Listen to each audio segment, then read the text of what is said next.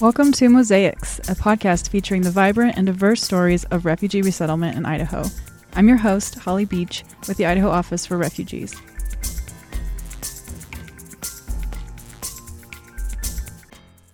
So today we're here with a special guest from Idaho Falls named Ahmadi. Ahmadi served as a transport pilot in the Afghan Air Force before relocating to Idaho in 2022 through a private sponsorship group, along with two other pilots from Afghanistan. He now works as an intern at the Idaho National Laboratory in Idaho Falls and is working toward an electrical engineering degree at Idaho State University. So, Madi, thank you so much for being here and welcome. Thank you so much for having me. It's a pleasure being in this podcast. Yeah, we're so happy to get to know you today. Um, let's start off by just sharing a bit, please, about yourself and your background. So, my name is Ahmadi. I grew up in Afghanistan, and basically, in the last 20 years, I was able to go to school, finish school, just uh, somehow had the opportunity to join the Air Force and become a pilot. And that was the way that I served Afghanistan. Uh, I served in the Afghan Air Force. And uh, after the fall of Kabul, I left Afghanistan with some of my colleagues. And after a long and difficult journey, I finally ended up in Idaho Falls. Did you even know Idaho was a place before? Did you have any expectations about what Idaho or the U.S. would be like before coming here? Uh, I didn't have any information about Idaho. Like, uh, I knew some of my friends they used to live in Idaho. I asked some other people about Idaho. They were somehow mixing Idaho with Idaho, with Ohio. So happens a lot. it happens a lot, yeah. and I, I did some research and Idaho was the closest to my hometown. I'm from uh, central Afghanistan, which is mostly mountain, sometimes desert, like, uh, and Idaho is the closest to my hometown. Somehow, it also reminds me my hometown, mm. and uh, hopefully, fortunately, I met a lot of nice and good people in here. They basically just, I feel like home in here. Wow, that's great you had a resettlement journey that was a little bit different from many other people who have been refugees in that you had a private sponsorship group um, of Idaho Fall residents who came together, raised money, and said, We want to sponsor people, and give them an opportunity to live here. So you and the two other pilots were able to be part of the same sponsor group. Can you talk about what it was like to have a sponsor group and what did that mean? Like, how involved were they with your life when you resettled and did you develop friendships with them? What does that look like? It, it, it has been a very good opportunity and i, I think like it, it was a blessing for us because uh, through the sponsor circle like we have been supported uh, they have supported us for 90 days but even after 90 days we uh, we are still in touch. Somehow we become friends. We they invited us to some of the like uh, I mean, the ceremonies, and they introduce us to the like to the community, and it has been a very good experience. Uh, and I'm really grateful that we have the opportunity to meet them.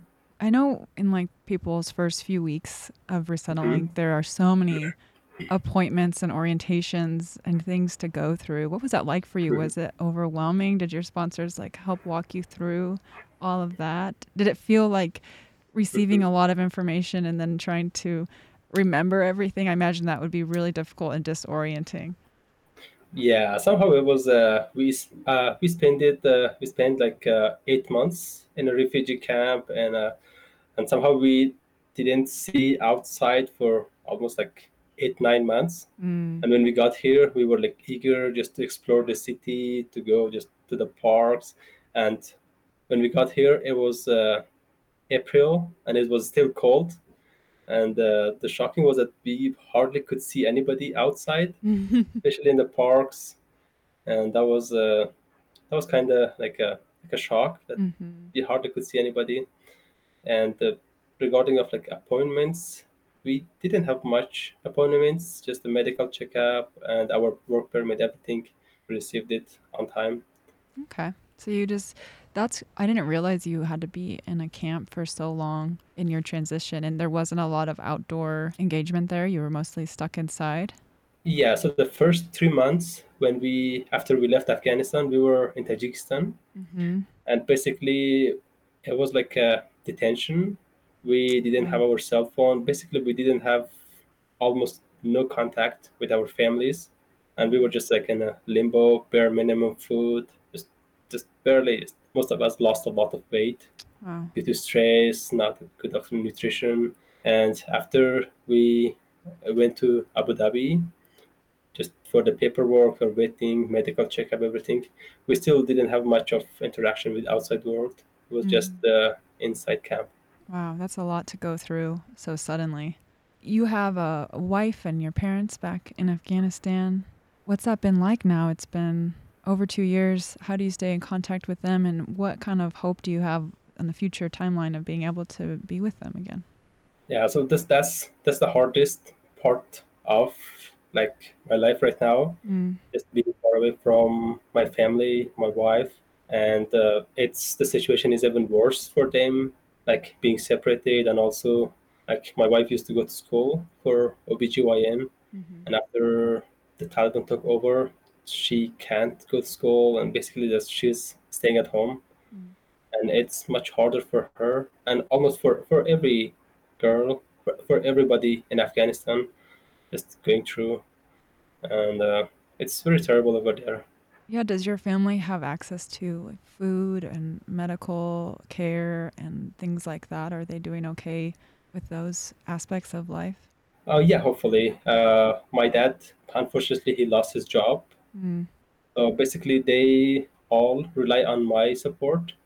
So I'm able just to work and just somehow support them financially from here, and it's better than nothing. Yeah. Yeah. Were you able to get an affordable place to live in Idaho Falls? I know across the U.S., affordable housing has been challenging. Did you end up living with the other two pilots who came over? What's that been looking like for you? Uh, I have a, I have a great roommates. We have known each other from Afghanistan, and somehow we, we did all the journey Tajikistan. Like all of them are just together, mm. and uh, it's it's very fun to have them. And regarding of the housing, uh, fortunately, the sponsor circle like uh, they helped us with the housing like for the first year the housing was provided by the church mm. and they were just we used to live like rent free after that and we also going to school all of us so somehow the sponsor circle they they knew our sponsors they are sponsoring a ukrainian family somehow they that that house have a basement which we are living now mm-hmm. which is still rent free and uh, somehow it helps a lot on how we can help uh, how much we can help our family and also just uh, focusing more on school and somehow be able to pay the tuition everything for school mm. Sounds like a really supportive community one thing i was curious about is so through idaho's refugee resettlement program most of the people coming to idaho as refugees do resettle in the boise area so there are, there's more history of that here, more understanding of what resettlement is, a little bit more diversity. With Idaho Falls, there's no resettlement agency there. So there's not a steady stream of people resettling. Does that ever feel isolating to you? Um, have you found other ways to be connected with your faith, your culture, um, even though it's a little bit more of a remote um, part of the state?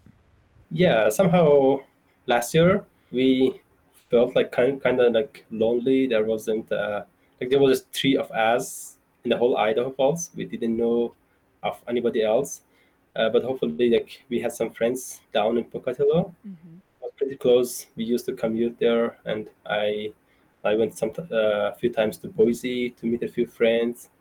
Then after we started school and there was school work, kind of got busy, and uh, somehow that cleared our mind, or somehow we just didn't think much about how isolated we are or yeah kept us busy you kind of found your own groove of mm-hmm. life groove of life yeah has the community been receptive to you and welcoming yeah uh, i'm i was really like impressed like how the community have been like so welcoming and supporting of us like the community college uh, CEI have been so supportive of us like they helped us with schooling everything uh, the community, the Senator Risch's office. They have helped us a lot with some of our paperwork, and uh, it was a, it's a very good experience to know them. Oh, that's great.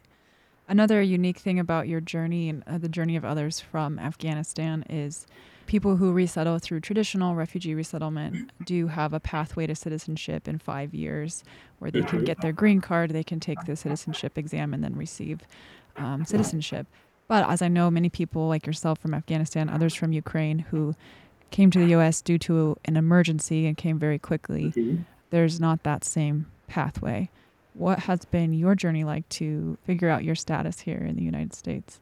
Yeah, it's uh, it's a long and a stressful journey. Mm. Like uh, we have to go through the. We came to the US based on two-year humanitarian parole, Mhm. and we have to apply for asylum. And we started the paperwork to apply for asylum when we got to the US, and uh, it has been like almost a year since I had my asylum interview, and I haven't heard anything back. Oh my goodness. somehow it's it's very stressful. I'm, I'm more worried about like my family, just trying to get the paperwork done sooner, just to get my family here. Yeah, I, it's I didn't realize you were waiting so long for an answer. And if you were to receive asylum at that point, can you apply for your family to come here, or do you have to wait and for for a green card or some other phase of the process?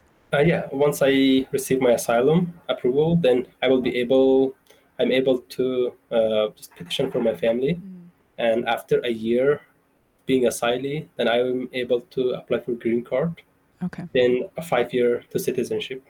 Can you talk about um, your life in Afghanistan? Some things that you really enjoyed Mhm. about the country and the culture, and even now in this painful period, what you're hoping for your country's future. Yeah, I, I miss a lot uh, about the food in Mm. Afghanistan and the the family, my family, the our my friends, like the like the groups that we had. We just went camping, just gathering with the families. Somehow those aspects of uh, like Afghan life is that I'm missing now. Yeah, when I first met you, you were at Global Talent and you were talking about hikes that you want to do. So it sounds like you really enjoy hiking and used to do that back home. Yeah, I used to do that back home, not quite often, but I I, I, I climbed a few mountains in Afghanistan, and I wanted to do that in Idaho too. And uh, there's there are a lot of good places like in Idaho, like it's like paradise, I think. Yeah, where are some of Uh, your places that you've hiked in Idaho so far? Yeah, I started uh, by climbing Borah. You started with Borah? That's such Yeah. a hard hike. That's the steepest, Yeah. tallest mountain in Idaho. Way to start. I did half a Borah this summer and my legs were on fire.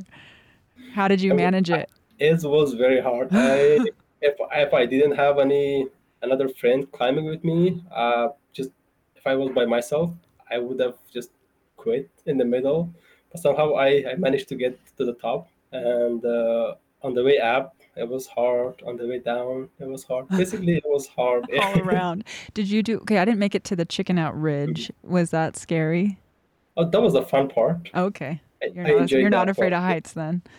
Yeah. well, you were a that was- pilot, so of course you're not afraid of heights. yeah it was fun like especially like the top if once you reach the top the view is like it's very beautiful you can see the like some lakes Mhm. and like it's it's very i don't know how to describe that like that feeling it's pretty beautiful Yeah, even from halfway up, we did about two miles up and turned around. But even from there, it was just breathtaking. breathtaking Well, good. I'm glad that you've been able to explore some of Idaho's beauty. It's one of my favorite things about being here. So, for your career, um, you're you're studying electrical engineering. Did you have any hopes of continuing your pilot and flying career, or are you hoping to go in a different direction? And what do you hope for your career going forward? Yeah, um, so I'm I'm not sure with my flying career right now. As you know, just uh, if I do it by myself, it's quite expensive, and so right now I want to focus more on the electrical engineering, just to get this degree done. If I had the opportunity to continue with the like flying career, just or to maybe take my license and maybe just fly as a hobby Mm, uh, that's uh, that's that's still unknown. That I'm not sure. yeah. Yeah. What do you love to do? Like, what are you passionate about work wise? Uh, you mean about the work? Yeah, like with electrical engineering, what draws you to that field? Yeah. I, I used to like uh, just uh, playing around with uh, broken TVs, radios. like since since I was a kid, Mm-hmm. uh, I used to I used to build like a windmill when I was a kid. A windmill? Um, a windmill, yeah. I Oh, was wow. I, I installed it on my rooftop. yeah. That's great. Yeah, so I I really enjoy electrical engineering. So basically, I when I go to school, that's that's the only way that I can just release like the, all my stress. Like I get so focused on the on on the class or Mhm. or the lab, somehow I forget about uh, all the crazy stuff that is going back going on in Afghanistan, and somehow it gives me peace of mind. Yes. Yeah. That's when you know you found your flow is when everything else fades away and you're not even paying attention to what time it is. Uh, Yeah. That's really cool. You remind me of my little brother. He- When we were kids, he was always taking apart some appliance. He found a motor one time and like taped it to a spoon and he would like stir his chocolate milk Oh, that's very smart. Just little things like little he still was always working on something so I'm, i admire people like you who can use your brain and your hands that way i never quite had that skill so kudos to you Thank you. Yeah that'll be fun i uh, when your wife joins you here i wonder if she'll want to continue her obgyn career idaho needs more obgyns so Yeah, that's for sure. That's what I was following like so far. I was uh, I got some information about the nursing program at CEI. The uh, I don't think ISU. I, I'm not sure. Uh, ISU have a good nursing program, but I'm not sure about OBGYN program. hmm And there's I'm just exploring some programs that maybe when my wife gets here, somehow she she she will have like a better pathway and she doesn't have to go she doesn't have to go through all the hardship that we are going i'm going through Yeah, you're kind of Yeah. setting up a good place for her here. And I hope you get to reunite soon. It's hard to know that people have been separated from their families for so long. thank you so much Also, when you're all in Boise, I, there's a new Afghan restaurant opening in Boise oh really called Taste of Persia. We'll have to check it out. If Taste you miss the food, yeah, Oh. it's an Afghan woman and she's opening it up soon. So I'll keep you posted. But oh that's so nice yeah, maybe you can get a taste of home, a little comfort.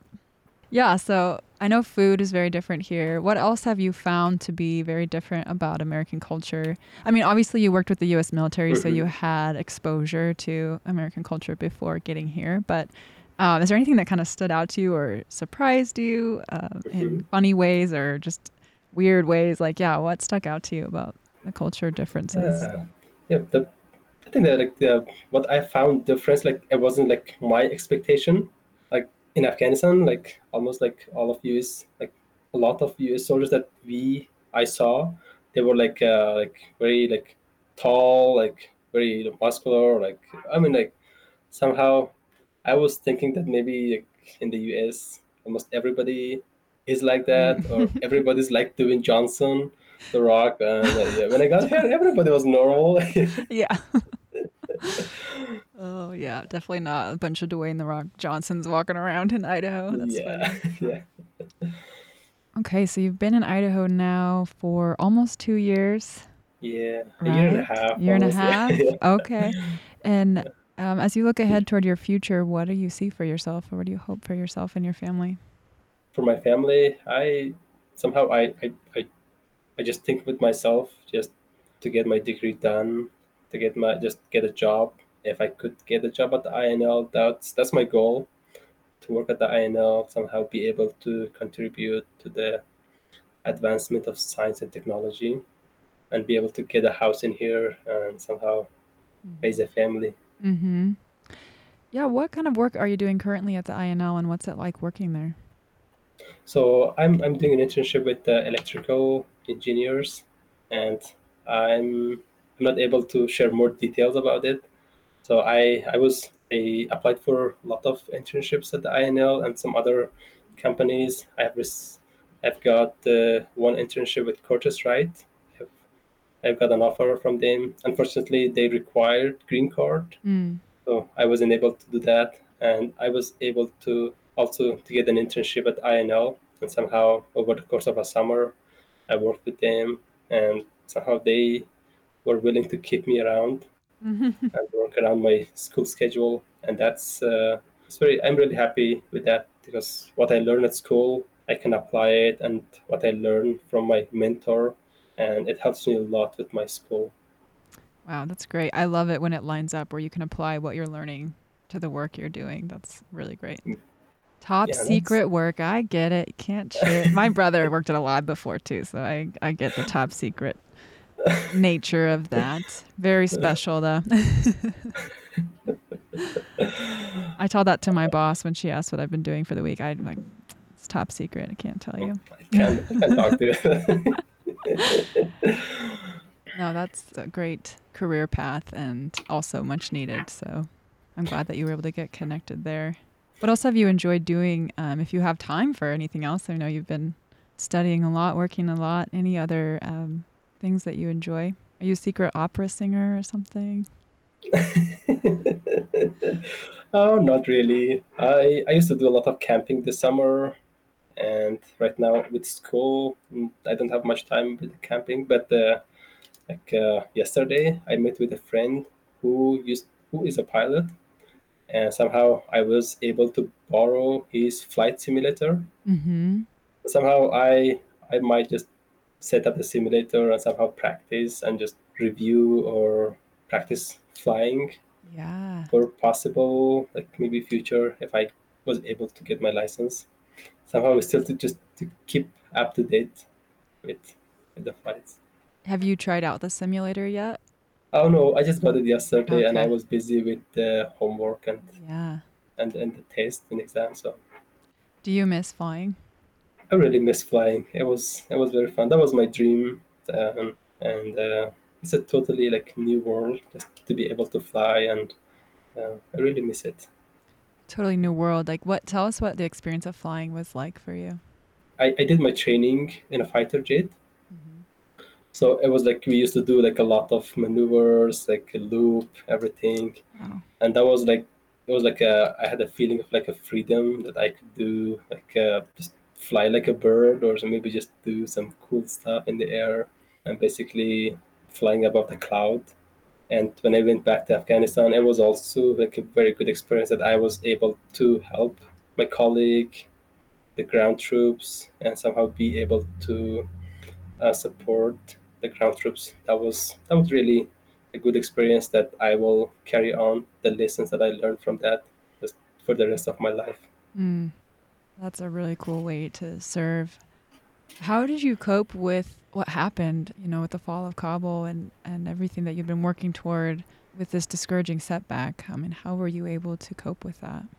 Yeah, it, it has been hard. Like uh, I, I've talked to a few uh, other veterans and somehow like uh, it's it, it was a it, was a very hard hit on all of us somehow seeing like losing friends losing colleague on this way and somehow thinking that they have lost their life almost for nothing that's the hardest feeling that we have that that i have mm-hmm. but somehow if if i can't do anything about it if i don't have any control over it so i try not to worry about it and mm-hmm. just focus more on then more on what I can do or what I have control over. Yep, that's that's a really difficult lesson, but we all have to live our lives that way, I think, because there's so much out of our control, but it doesn't mean we shouldn't fight for what we care about and what we want to see in the world. What do you want to see for Afghanistan someday? I really want Afghanistan to be the way it was like in 20 years, like almost everybody had like freedom. They could go to school, women, girls, they could work, they could go to school, had equal right, and that's uh, that's what I wanna just I want to see or I want to have that in Afghanistan, and I most importantly I want to be able to go back to Afghanistan somehow. Like if it it situation change or just to be a situation in Afghanistan that I was I will be able to go and see my family, my my parents, everyone. Mm-hmm. What would you want Americans to know about what it's like to be a refugee? Being a refugee, it's it's, it's not easy at all. Uh, it's it's not easy at all. Like basically, most of the refugees they they just came to came here just with a day pack, just a day pack and having a toothbrush, toothpaste. That's it, and just the whole like lot of problems or just difficulties that they have to, to rebuild a new life. And uh, I think like I as a like when I got here, I saw like there's like a lot of opportunities. The, the school, like the work, and everybody like there's there's nobody that uh, sets anybody back that not to work hard or just not to go to school somehow. So I really like encourage see like from different point of view that like these opportunities are not many people have these opportunities around the world. Mm. So just take advantage of these opportunities and somehow just improve yourself, your life, and somehow be able to contribute to the society and be able to just make the world a better place to live. Yeah. Mm. Well, thank you. Well, thank you for sharing your story. Um, we'll definitely have to check out that restaurant someday, Taste of Persia, and let me know about any good hikes you find, and I'll let you know about any good hikes I find. Cause yeah, that's for sure. For sure. I will. I will like just let me know. Just let me know. Keep me updated if the restaurant opens. I would love to check that out. Yeah. Uh, well, yeah. Well, thank you so much for being on Mosaics today, sharing your story, um, sharing about your experience. We really appreciate connecting with you. And if anyone wants to hear more about um, the sponsor circle that we've been talking about, Joe and Kim Mitchell are members of that sponsor circle in Idaho Falls, and they did come on the podcast in July. So check out episode 10 if you'd like to learn more about that. Um, as always, you can reach us at mosaics at idahorefugees.org if you have any feedback or suggestions, or if you want to recommend anyone else to come on the podcast. So thank you all, and thank you, Ahmadi. Have a great rest of your day. Thanks so much. Thank you for joining the conversation. For more information on how to be involved with refugee resettlement, please visit idahorefugees.org. Mosaics is produced by the Idaho Office for Refugees with grant support from the MJ Murdock Charitable Trust. Music by the Afrosonics. Production in partnership with SB Studios.